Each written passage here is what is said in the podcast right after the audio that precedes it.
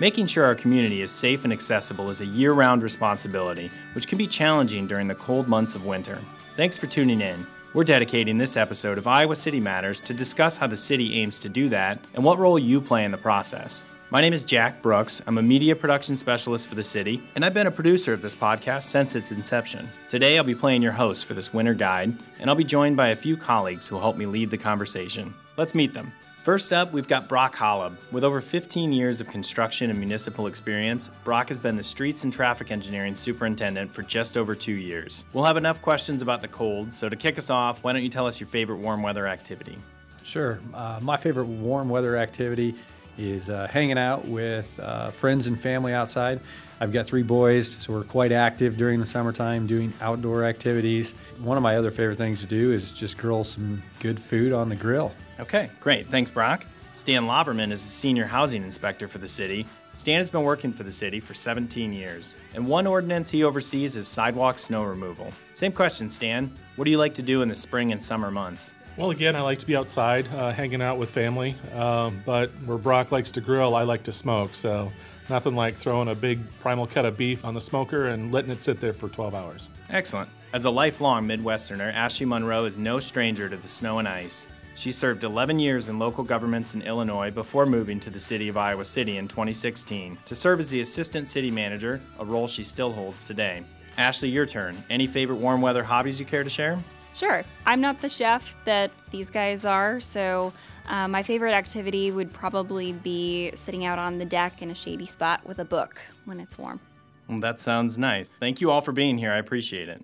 Ashley, I want to begin with a question for you. This might seem fairly obvious, but what are some important services and factors for keeping the roads clear during a winter storm event?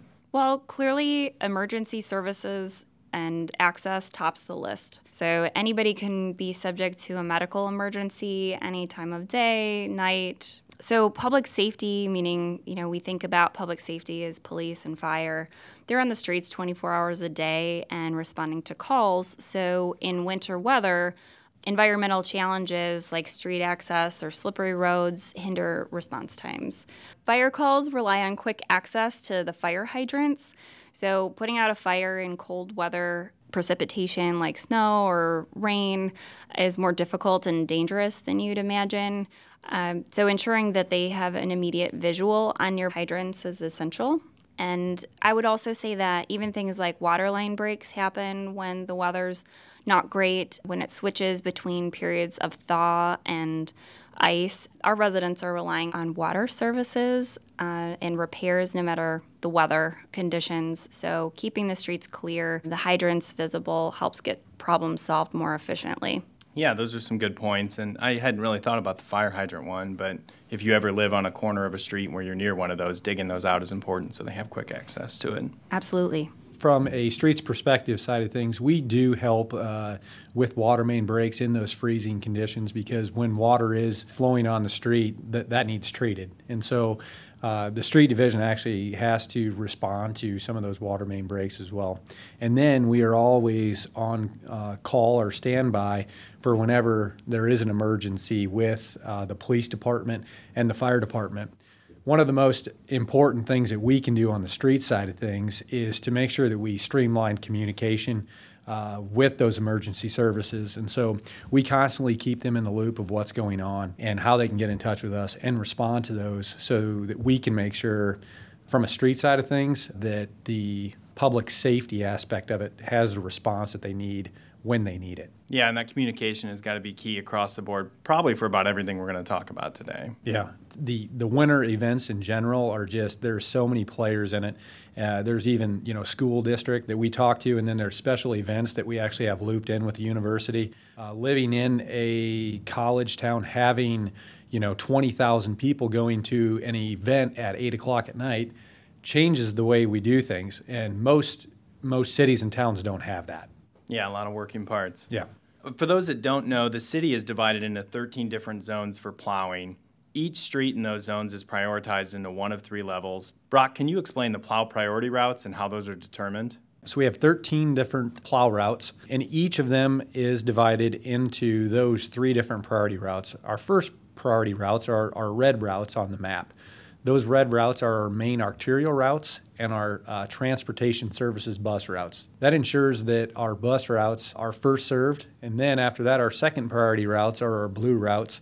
And those are our collector streets, so those that kind of funnel traffic to our arterial streets or anything that has a steep greater elevation to it.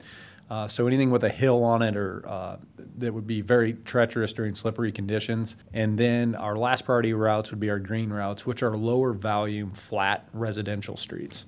If you want to know what priority your street is on, you can go to icgov.org/snow and there's kind of a neat interactive map where you can you can really see how those those blue routes feed into the red routes and so on. When a snow event is active, what are some of the biggest obstacles that plow drivers run into when they're out? You know, as crazy as it sounds from a um, operational standpoint, snow events just come in in different ways. They're not they're very unique to themselves. So each of them uh, present their own challenges, but ones that are you know common challenges that we have are just people out driving. That is always a obstacle because we need to plow the streets. More people out, harder for us to do that. The other one is just parked cars. They're parked across from each other, or we have to go around them that slows us down and then it also there's some streets we cannot get through due to parking issues. And then just from a uh, operational standpoint the other problems that we have is just things like equipment breakdown and then just employees getting rest. Some of these events are really long and folks don't have the ability to get the amount of rest that they need to fight these storms. So brock during those longer storm events maybe you know a day or two how do you try and utilize your staff to the best ability when you are looking at constant activity? So during a long event, we have to get creative with our staff. We do have 26 employees that work in streets, and it is a battle to always have constant coverage for that public safety aspect of it. And we try to save all our employees' hours if we can towards the end of the event for the cleanup of the event. So at times we'll adjust and we'll run a smaller crew uh, overnight to uh, help with those uh, police and fire calls and to keep the main drags open. But we try to save as many hours as we can towards the end of the event to get things cleaned up as fast as we can. Ashley, we're kind of at the end of a budget cycle. There's a lot of unknowns when it comes to winter. How do you guys best predict that and kind of plan for not only staffing needs, but then supplies such as salt and equipment use? Anytime we're reviewing the budget, we have to both look backwards and think about the potential for what could happen. So we do use the prior year's prediction, you know, prior year's example as a base for what to go to go with. If the winter was especially bad the year before like we had in our prior year, you know, we may be fairly confident that we might not see that again. Uh, we might budget a little bit less in salt and sand just out of the the sheer will of hoping that it's not as bad this year. But you know, we have to be realistic in in knowing that when it comes time to getting those supplies and whatever streets needs to to do their work, we're going to get it uh, as long as it's available. Um, and so we we have experienced overruns because of those needs and, and sometimes you come in a little bit short on the budget just because we didn't have as wet a year as we've had in the past. As far as staffing needs, we added a 13th snowplow route in the last couple of years, and I think we feel fairly confident at this point that that's doing the job for now, and, and we'll continue to assess what those needs are into the future if we need additional staff or routes. Great, thank you. Brock, you mentioned cars parked in the streets. One way to address that is to declare a snow emergency, which prohibits on street parking to allow the roads to be fully cleared. Can you talk a little bit about how that's implemented? So, a snow emergency is declared when our public works director, city manager will issue one. We look at things like how much snow is currently on the ground, what is forecasted, how large windrows are currently up against parked cars. So then, when we decide that we are going to declare one, we want to give people ample time to get their cars off the street and into parking ramps that are free overnight or the parks that are also an area for folks to park their vehicles. And then we also actually put up signs at City Hall that will declare a snow emergency. We declare them at your news stations, we declare them on Facebook, social media. And then uh, as you come into town through your main thoroughfares, we actually put up signs that say there is a snow emergency in effect. We do have a lot of commuters that come in with the university and use on street storage and things like that. So that would be the way for them to find out about that as they come into town. Okay. And we talked a little bit about kind of how people are alerted. Can you discuss when a snow emergency is declared, and how much time is allotted before the on street parking is prohibited? We would typically always give like four hours notice, and then it's uh, it's like an 8 a.m. to you know that evening, and then overnight they would switch, and it's the odd even parking. So if it is an even calendar date, you would park on the even side, and if it's an odd, you would park on the odd side. And one of the other important reminders is is that all no parking signs are still enforced throughout the whole community. So even if it is uh, an odd day on an odd number of the street, if it's no parking, it's still no parking. We should mention that unlike some other neighboring communities, the city of Iowa City doesn't often declare a snow emergency. Ashley, can you explain the city's criteria for making that call and why those standards are perhaps maybe a little higher?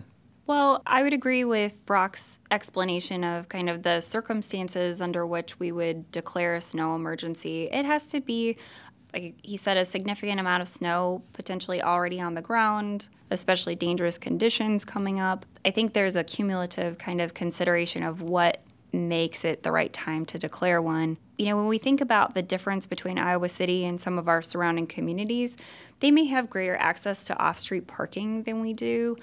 Iowa City, just based on the age of certain neighborhoods or the layout of our streets, people just really rely on our street parking. And when we say you've got to move your car or the tow is going to come, we have to be really careful and decisive about when when those times are. The difficulty, as Brock mentioned, the just the time period in which we need to operate messaging is really complex and difficult. So, you know, how do you alert thousands of drivers that are either in town or coming from out of town what a snow emergency means and how they need to react or respond all within a certain amount of time? So, we're again particularly careful about why we why we declare them and we want to make sure that we give people enough notice before declaring the emergency. It's really it's an inconvenience for a couple of days for the residents and, and the vehicles that need to park and change where they're at, but for us it's it's just the way we've got to operate. Yeah, and I suppose being a university town, having a certain portion of your population being a, a, transient community that rotates in and out makes it especially difficult for messaging and, and making sure that people clearly understand the ordinances. It is very hard to get the message out to the college students whenever it does come about, it seems. Yeah, we encourage anyone who's kind of living here to be following the city on, on our social media outlets. That's one way that we're always going to notify too. We're going to put that up immediately. News outlets are also a great way, and as Brock mentioned, we'll put up signs around town too. If there is a snow emergency declared, on street parking is prohibited. Let's say it's on the 13th of the month and somebody's parked on the odd side of the street what sort of consequences do you face if you aren't paying attention and you aren't following those? Brock, can you talk a little bit about the repercussions of that? Uh, there's a ticket and then there's a uh, just the towing cost. So those can lead to upwards of $200 if you are in violation and do not get your vehicle moved fast enough. And when we get excessive amounts of snow, that can impact some other city services and programs as well, such as trash collection, transit, programming through Parks and Rec or the Senior Center. Ashley, can you talk about a few of the ways that people can get informed on delays and closures? Sure. So, the easiest and fastest way to get information go to icgov.org slash subscribe uh, you'll enter your email just one time and then you click on one or more options to get a newsletter about whatever subjects and topics you're interested in we have almost 60 probably newsletters and options for people to get we only contact you when there's an update, so sometimes it's as frequent as updates to a bus schedule or street closures, water main repairs, or hours of operation that have changed. Sometimes it's just a once a month newsletter. Your your choice. So it's really nice to customize and, and just get what you want to know. Absolutely. All forms of information you can rely on and it's not just the streets that we need to be concerned about during the winter. Keeping our pedestrians safe requires sidewalks to be cleared as well. Stan, you've been waiting patiently. Can you explain the guidelines for clearing walks? Yeah, they're pretty straightforward. So, Following uh, a snowfall of more than an inch or ice of any accumulation, 24 hours after that event, those sidewalks are required to be cleared full width and down to concrete. And you talked about the 24 hour time frame. Again, I'm supposing that's designed to allot enough time for people to get to it, knowing that, you know, people may be working multiple jobs or have different work hours and just not available. Yeah, it's designed to accommodate the homeowner or the the resident of the property to uh, allow them time to take care of their sidewalk. And being a university town, we've got a lot of renters. How often do you run into the situation where the renter isn't sure if it's their responsibility or the landlord's? Quite a bit. We've tried to address this in different ways. Anytime you sign a lease in Iowa City, there's a required information disclosure form that's part of that. In that information disclosure form, it spells out who's in charge of snow removal from the public sidewalks. Okay, so probably have that conversation ahead of time and pay attention to that's your right. lease paperwork. Another thing homeowners and renters alike need to consider is having your walk shoveled when you're gone, such as winter break for university students or anytime you really go on vacation. One of those things that's easy to forget. Is that something that you guys kind of recommend? Is, is reaching out to a neighbor or a friend or we see that quite a bit where people are out of town for an extended period of time and uh, it's one of those things that that slips their mind unfortunately we, we see that from time to time and yeah it's better to reach out to your neighbor or to have a friend check up on your sidewalk so it's taken care of so you don't have a nasty surprise when you get back and when you guys are looking at response to a big snow event we've had a couple already this winter how many complaints would you guys receive on an average storm? And how do you guys respond to those? And what's the what's the process you follow there? Sure. So for this last snow event where we started out at about 160 complaints when we started. We have dedicated staff that deals directly with nuisance complaints. And then along with that there, there's just too many complaints for just the two of them to take care of. So our housing inspection staff, in between other inspections, helps out in multiple ways, either with initial inspections or dealing with paperwork to make sure that notification gets out in a timely fashion. And also, along the lines of kind of giving the fair opportunity, there isn't a fine immediately. There's a warning first, correct? Exactly. So for the first time, there's a an orange flyer that's put on your door, uh, which spells out what requirements are, are needed to be taken care of. And a letter is also sent to the owner of the property because ultimately the owner of the property is responsible for removing the snow from the sidewalk. For additional complaints, you're not given a warning. And it's spelled out in, in that initial notification that you're given that you're given notification once a year. Uh, and then there's an expectation that you remember for each additional snowfall that you're taking care of that snow. And if anybody wants to look at the sidewalk ordinance and read the details, you can find that at icgov.org slash property management. That kind of spells it out step by step there. We talked a little bit about the rules. Ashley, can you talk about why this is so crucial and, and making sure that sidewalks are accessible? Well, the sidewalk is considered a public way and needs to remain accessible for all people to move through that space safely. So the city has standards that it has to uphold regarding requirements from the Americans with Disabilities Act. So this applies to public properties and residential sidewalks. Commercial type properties like retail stores are also required to abide by similar standards, but they're a different set of ADA standards. And so we want to make sure that walkways and ramps are cleared to allow for safe passage for all of our pedestrians.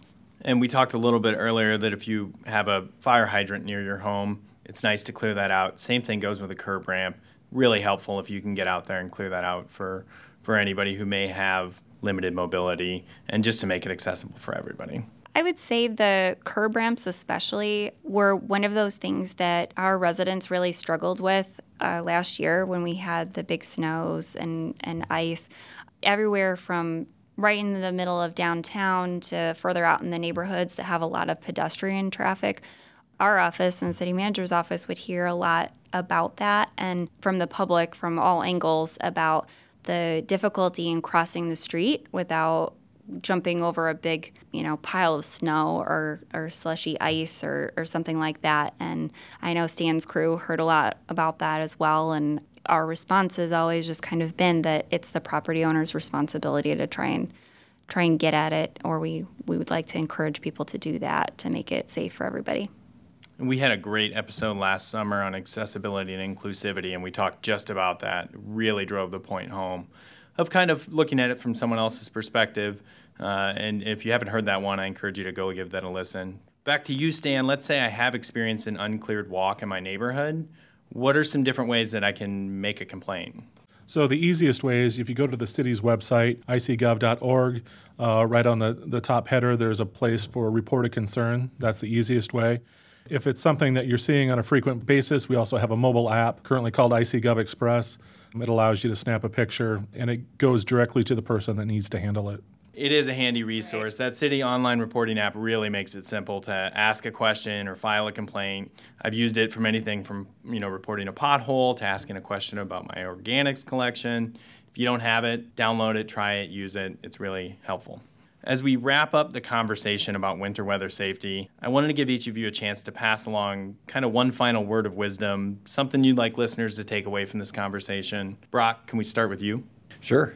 For us in streets, the winters can be long, storms can be long. My advice would be if you don't have to be out, please don't be out. And if you have the ability to get your cars off the road, please do so. Okay. Stan? Sure. I guess mine would be a little bit along that, that while we do give you 24 hours to clear your sidewalks, that if you do wait 24 hours and all your neighbors are walking over your sidewalk, you're going to be hating life. So I would encourage you to take multiple trips out to your sidewalk and just keep it as clear as possible at all times. That's good advice. I live on a pedestrian heavy street, and if you wait more than just a few hours, it, it gets packed down pretty quick. Ashley?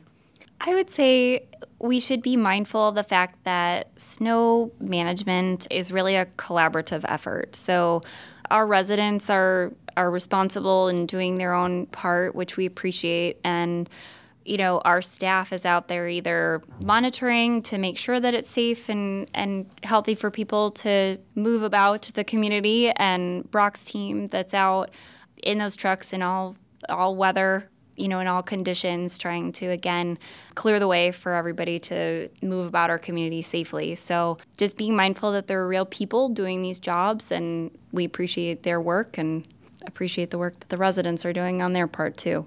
So Yeah, if you ever want to feel very appreciated, go out and shovel your neighbor's walk before they get to it.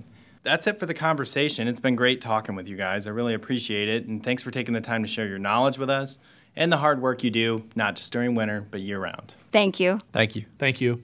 Along with our guests, we'd like to thank the Iowa City Public Library, where we record this podcast series. If you enjoyed listening, please follow Iowa City Matters on iTunes, Spotify, or SoundCloud. We also toss episodes on our website at icgov.org slash Iowa City Matters. We appreciate your support for this program and hope you'll continue to listen, learn, and engage. Until next time, Iowa City.